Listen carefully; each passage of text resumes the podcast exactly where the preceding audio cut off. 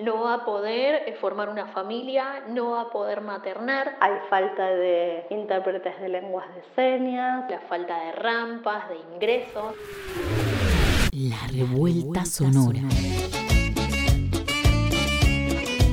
Organización feminista. Historia de luchas. Activismos callejeros. Una mirada desde la intervención política de lo cotidiano. Armando Mundo Feminista. Revolucionando los sentires. Somos las megas ardiendo. Somos Estamos cerca. Estamos en la radio. Esto es La, Revuelta, Sonora. Somos el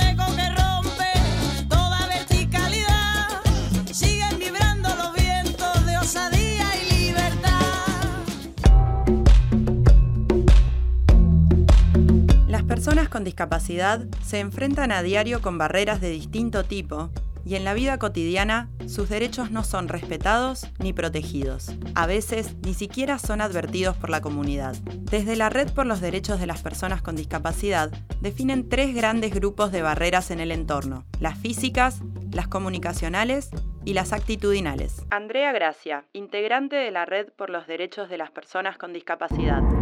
Por un lado, las barreras físicas, que son las que tienen que ver con los espacios, por ejemplo, eh, en un edificio, la falta de rampas, de ingreso, si hay, escalones para entrar. eh, y no hay una rampa que sea como una entrada alternativa o si no hay ascensor, eso es una barrera física, pero también que no haya baños accesibles para personas que usan silla de ruedas o en los transportes, que también que sean inaccesibles. Todos, todas esas son barreras físicas. Carolina Busetti, integrante de la Red por los Derechos de las Personas con Discapacidad. Las barreras comunicacionales son aquellas que nos impiden el acceso a la información en igualdad de condiciones que las demás y ahí podemos ver que hay falta de diversidad de formatos en esas informaciones que se circulan. Hay falta de intérpretes de lenguas de señas, hay falta de información en sistema braille, en sistema de audio, en lenguaje claro, simple y sencillo, en lectura fácil. Incluso a veces la información que existe que está digitalizada está de forma tal que es eh, con letras en imagen, por lo cual no pueden ser leídas por lectores de pantalla. Y una de las más comunes es, por ejemplo, las campañas gráficas que no tienen sus versiones ni digitales, ni de audio, ni de lengua de señas.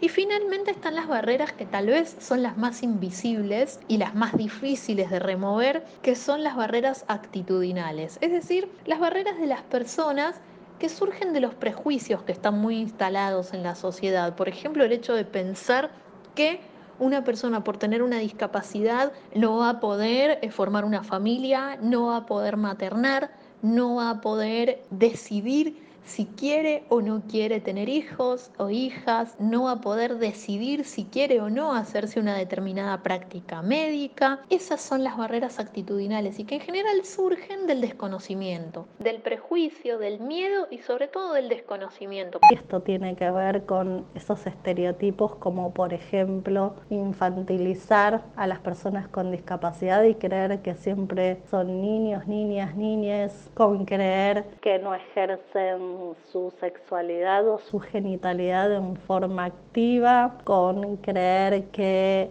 no comprenden lo que se está diciendo o no van a entender por eso no pueden elegir los métodos anticonceptivos y muchas veces eso se traduce en que se prescriban métodos anticonceptivos de larga duración. Una de las preguntas que debemos hacernos entonces es, ¿qué tenemos que tener en cuenta para que nuestra comunicación sea accesible e inclusiva? Por ejemplo, cuando se hace un material audiovisual, se tiene que considerar que si hay imágenes que son importantes o texto que aparece solo en videograph, por ejemplo, o sea, solo en pantalla, haya una voz que lea ese texto o que describa las imágenes que son importantes para la historia. No hace falta describir todo, pero eh, es importante describirlas o por ejemplo si es importante que se sepa quién está hablando en un video se lo mencione. Lo mismo es importante garantizar que haya subtítulos o interpretación en lengua de señas para las personas sordas. Por otro lado, es muy importante también tener en cuenta eh, que si se va a escribir un documento, primero, si se va a hacer un PDF, escribirlo primero en un procesador de textos, preferentemente Word, para poder eh, garantizar así que sea accesible para personas que usan lectores de pantalla, tener un buen contraste de colores, es decir, un buen contraste, en, eh, contraste entre las letras y el fondo. Por otro lado, es importante cuando se escribe el documento, tratar de evitar términos muy técnicos, términos que sean, eh, que, sean de jergas científicas o legales, tratar de simplificar lo más posible el texto de manera que lo puedan entender todas las personas las personas que tienen discapacidad, las personas que no la tienen y las personas que tienen alguna dificultad para la comprensión lectora. Esto fue La Revuelta Sonora Encontrá todos los podcasts en Spotify o pedinos los enlaces en las redes sociales de la colectiva feminista La Revuelta. Estamos cerca, estamos en la radio.